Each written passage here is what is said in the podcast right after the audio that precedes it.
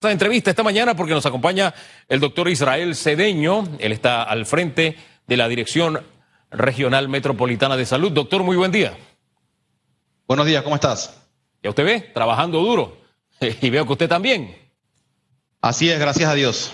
Doctor, oriéntenos hasta este momento, ¿qué informe, qué balance tienen, así prima facie, de esta reapertura hoy lunes? Bueno, yo estuve desde muy temprano eh, haciendo recorrido por las calles y estuvimos también en la gran terminal de buses repartiendo mascarillas a la población. Y la percepción es que definitivamente aumenta el flujo de personas en las calles. En la terminal de buses hay más movimiento, pero la mayoría, por no decir todos, estaban con mascarilla. Eso es bueno.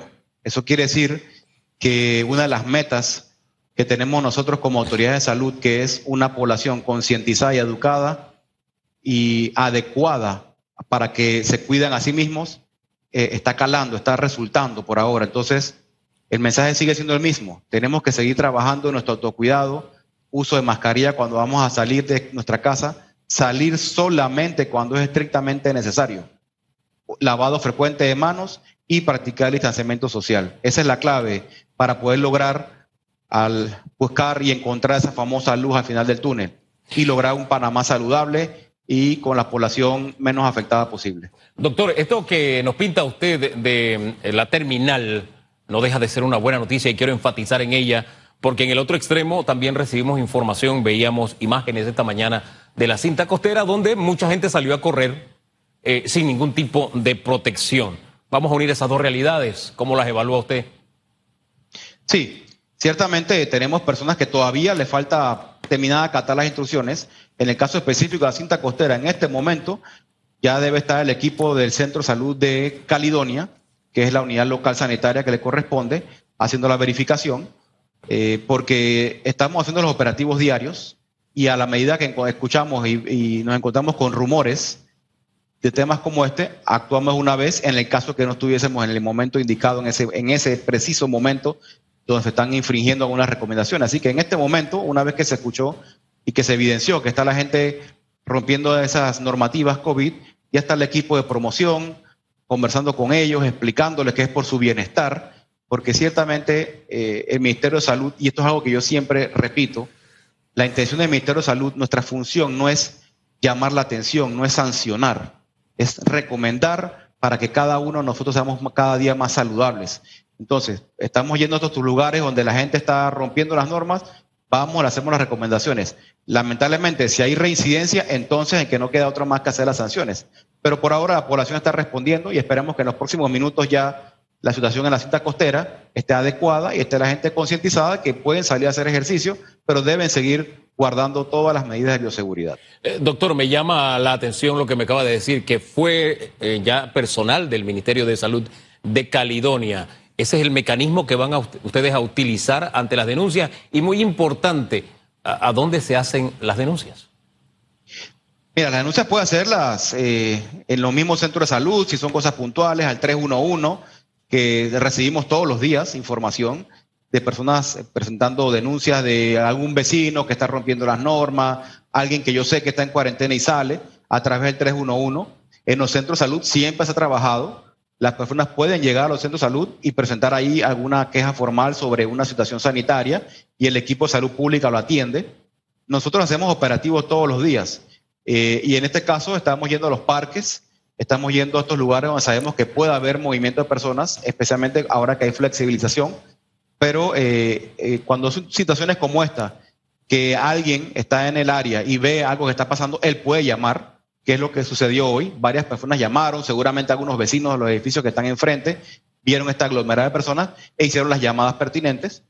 Ciertamente los equipos salen muy temprano. Puede ser que en ese momento eh, no había nadie todavía llegado del salud en esa zona de la cinta costera, pero insisto, para eso tenemos todos estos canales de comunicación y que incitamos a la población que lo sigan haciendo, porque eso es parte de la vigilancia que tenemos que hacer. La vigilancia sanitaria también es un trabajo colaborativo, población-estado. Eh, doctor, esto de la actividad física, del ejercicio, leía mucha gente en redes motivada a hacerlo ahora a raíz de que una doctora en Panamá Oeste dice que tenía muchas personas enfermas, las mandaba a, hacer ejercicio y que eso ayudó, eso de alguna forma mitigó la situación de COVID. Eh, realmente una persona que se siente enferma, que está mal, es recomendable que se vaya a hacer ejercicio, que vaya a la cinta costera, que vaya a Parque Omar, que vaya, qué sé yo. Mira, la recomendación de ejercicio físico, cardiovascular principalmente, bicicleta, trotar, caminar, nadar, todos estos ejercicios es una recomendación general que siempre se ha dado en el tema de eh, estilo de vida saludable.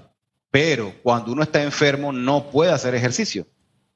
No importa la enfermedad. Si tienes una enfermedad aguda, una infección aguda, la recomendación es el reposo, hidratación adecuada, tratamiento para los síntomas. Salir a hacer ejercicio con fiebre, con falta de respiración, eso es contraproducente, eso no se debe hacer, porque el sistema en ese momento está trabajando para controlar una enfermedad, sistema inmunológico y todo tu sistema físico. Y, e insisto, salir a hacer ejercicio, aunque sea una práctica de estilo de vida saludable, no es recomendable durante la fase de infección de una enfermedad, ya sea gripe, resfriado común, SARS, coronavirus, cualquier enfermedad que esté en fase aguda, uno no debe realizar ejercicio físico porque eso al contrario puede afectar tu salud. Eh, doctor, es que en este caso específico, yo, soy muy respetuoso de las profesiones, de los especialistas, de los profesionales.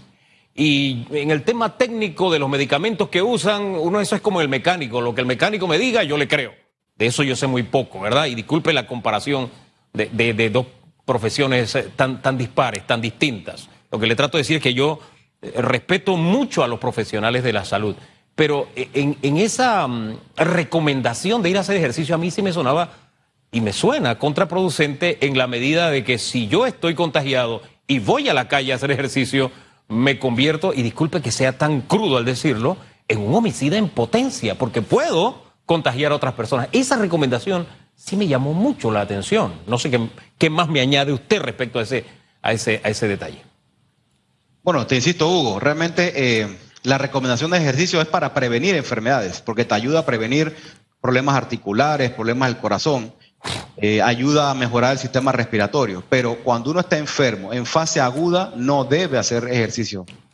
Y por otro lado, en el caso específico del SARS coronavirus 2, del COVID-19, salir a hacer ejercicio infectado, ya estarías además, además de que afectando más tu salud, vas a violar las leyes que dicen que cuando estás en aislamiento no puedes salir a la calle. No solamente vas a violar el decreto 504, que dice que toda persona que viole el, cuarentena o aislamiento impuesto por el Ministerio de Salud va a estar expensa a una multa de 50 mil a 100 mil dólares, sino que además estás violando un artículo del Código Penal. En el Código Penal está tipificado como lesión a la salud pública, como alteraciones, como delito contra la salud pública, persona que ayude a propagar una enfermedad epidémica. El COVID-19 es una enfermedad epidémica. Si tú rompes tu aislamiento, sales a la calle a hacer ejercicio, a caminar, a hacer vía social, a hacer mandados, sabiendo que debes estar en tu casa, estás violando el Código Penal y vas a estar expuesto entonces a todo lo que compete cuando haces violaciones al Código Penal, que eso incluye, por supuesto, cárcel. Eh, doctor, hablábamos al principio de esta conversación, de esta entrevista, cómo ustedes han visto una, población preparada. Me hablaba del caso de la, de la terminal de transporte, por ejemplo, la mayoría de la gente con, con sus mascarillas y ustedes repartiendo mascarillas también. Pero yo no, no sé, yo tengo la imagen aquí en la memoria de hecho muy recientes, la semana pasada nada más, yo vi en noticieros, vi por ejemplo a un dirigente de Colón con un montón de gente al frente y él vociferando o arengando a los que protestaban, él sin mascarilla. Y cuando dio la declaración ante la cámara de televisión, con la mascarilla que se la quitaba, se la ponía, se, se le caía jugando con la mascarilla y jugando con su rostro. Eh, y cada vez, en cada emisión noticiosa yo veo personas apareciendo en entrevistas usando mal la mascarilla, es decir, solamente cubriéndose la boca o cubriéndose parcialmente, no en su totalidad. Eh, en qué hemos fallado en ese sentido? ¿Nos ha faltado tutorial, orientación? Eh, eh, ¿Por qué seguimos viendo estos cuadros? ¿A qué lo atribuyen ustedes? Mira, el Ministerio de Salud sigue haciendo docencia, porque esto hay que hacerlo todos los días.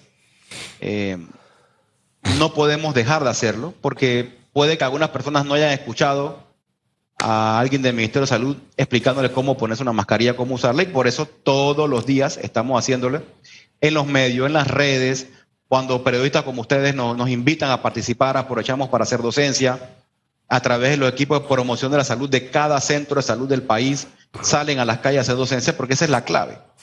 Eh, el uso de la mascarilla es vital, pero asimismo es vital el saber usarla y cuándo usarla, porque hay muchas personas que se las retiran inadecuadamente en momentos que no deben. Yo en este momento, por ejemplo, no estoy usando mascarilla porque yo estoy solo en mi oficina. Mi oficina que la limpian todos los días en la mañana y en la tarde. Mi equipo de trabajo acá, gracias a Dios, que, está muy pendiente también de la limpieza de las oficinas. Entonces, por consecuente, yo mientras esté solo, yo puedo estar sin mascarilla. Además, siempre tengo mi, alcohol en gel, lo uso frecuentemente porque las personas, el ser humano, inconscientemente se toca la cara más de 100 veces al día, mucho más de 100 veces al día, y por eso es importante el uso de alcohol en gel y lavado de manos frecuente. Pero cuando te vas a poner la mascarilla, debes lavarte las manos bien con agua y jabón o usar alcohol en gel adecuadamente y ponerte la mascarilla y utilizarla siempre, colocarla y retirarla por las tiras. Cuando la utilizas, no tocar la mascarilla. Cuando vas a retirar la mascarilla al final de la jornada, lavarte las manos o usar alcohol en gel, retirarlo igual por las tiras, descartarla y lavarte las manos nuevamente por alcohol en gel. Muchas personas a nivel mundial se han contagiado por ese, cuando rompen ese proceso o ese protocolo de colocación o retiro de la mascarilla, porque la parte externa de la mascarilla está contaminada por el aire ambiente. Se tocan la mascarilla durante el día o cuando se la van a quitar se la retiran de esta manera y entonces quedan con la mano contaminada, no se lavan las manos y después se tocan la cara. Entonces, el saber usar la mascarilla y cuándo exactamente usarla y retirarla es clave. En la casa, si no hay ningún familiar enfermo, tú puedes estar en tu casa sin mascarilla, pero cuando vas a salir debes usar la mascarilla todo el rato que estás en la calle. Eh, doctor, ayer se dio una situación en el complejo hospitalario metropolitano, una persona se suicidó. Queremos tener primero la versión oficial. Era una persona enferma de COVID, eh, tenía cinco días, es la versión que se maneja, cinco días de estar hospitalizado. Eh, usted complementenos esa información y lo que más me interesa saber es qué apoyo a la salud mental y espiritual se le está dando a esas personas que están hospitalizadas. Bueno, el informe oficial lo debe dar la Caja de Seguro Social, definitivamente. Lo que sí sabemos es lo que nos acaba de comentar, que es una persona que está hospitalizada eh, por caso de COVID y lamentablemente su salud mental estaba muy afectada al punto que decidió quitarse la vida. Pero esto abre, eh, lo que tú acabas de mencionar, abre el compás en el tema de salud mental. Cuando hacemos vigilancia sanitaria, no solo podemos vigilar el tema de la salud física, la salud mental, y en este caso muy particular, del COVID-19 ha afectado a la salud mental no solamente de la población general, sino también del equipo de salud. Muchos médicos, enfermeras, técnicos, que al inicio de todo esto, al enfrentarnos a una enfermedad que no conocíamos, que no sabíamos cómo iba a reaccionar o cómo iba a, procesar el organismo ese virus, eso al principio, y cuando, especialmente cuando empezaron a ver las primeras muertes a nivel internacional y aquí en Panamá, eso generó algo de ansiedad en nuestro equipo de trabajo de salud. Pero bueno, al final de la historia, eh, para eso estudiamos, para eso nos preparamos. Tenemos que, como decía un buen panameño, tenemos que tragar y acordarnos que para eso tenemos la actitud y la aptitud de médico, enfermera, técnico de enfermería, trabajador de la salud en general y seguimos adelante. Pero ciertamente la salud mental es vital y por eso el Ministerio de Salud hace más de dos meses instauró una línea de asistencia, además del 169 y Rosa, una línea de asistencia a salud mental para esas personas que quieran llamar, hacer consultas, descargarse, buscar, como decimos también un buen panameño, un paño de lágrimas, y eran, están siendo dirigidos, están siendo atendidos por psiquiatras y psicólogos especializados. Además, también ya las consultas de salud mental en los centros de salud se están reactivando. En el regreso a la nueva normalidad, ya estamos reinstaurando todos los servicios y carteras de servicios y, productos de los centros de salud, incluyendo salud mental, mental, perdón, porque definitivamente es importante y primordial vigilar que las personas estemos física y mentalmente saludables. Eh, la mayor parte del énfasis que me ha dado en su respuesta es los que pueden recibir apoyo estando fuera. La pregunta es, los que ya están hospitalizados, ¿qué tipo de apoyo están recibiendo? E igualmente los propios colegas suyos, ¿qué tipo de apoyo están recibiendo eh, para su salud mental y su salud espiritual, que es tan importante? Se han instaurado equipos de apoyo y de trabajo en temas de salud mental para los colaboradores de salud y en los pacientes hospitalizados. Recuerda que tenemos los sistemas de interconsultas. Un paciente que esté hospitalizado en infectología, en cuidado intensivo, ginecología, el médico tratante eh, hace su evaluación diaria y notar que la persona amerita una evaluación por salud mental, tiene toda la capacidad y la obligación de hacer la interconsulta al servicio de psiquiatría para que entonces ellos procedan a hacer la evaluación in situ. Ellos se, se desplazan al lugar donde está hospitalizado el paciente, la cama, la habitación, y hacen la evaluación y hacen entonces eh, entrega de sus recomendaciones para que se acaten en el lugar donde está atendiéndose el paciente, para que además de recibir su tratamiento físico, también reciba tratamiento psicológico para la salud mental.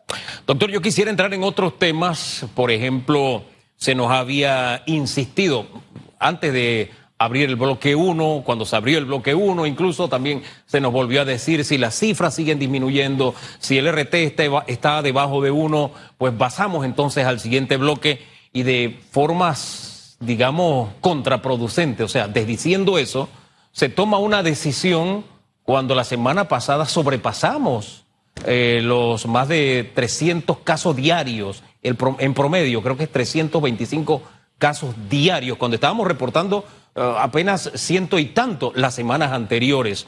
Eh, esto nos plantea un peligro inminente, esto, esta decisión en contravía de lo que nos habían anunciado a que obedece, todo eso lo vamos a analizar. Además, está sobre el tapete el tema de algunos um, asesores muy conocidos y que se activan mucho en redes diciendo vamos a renunciar, la ministra diciendo no acepto la renuncia, hay alguna crisis a nivel entonces de el equipo que está dirigiendo todo esto. Vamos a conversar esos temas, doctor, si usted me lo permite, pero después de la pausa y después que Flor venga y nos cuente las glosas, ¿le parece?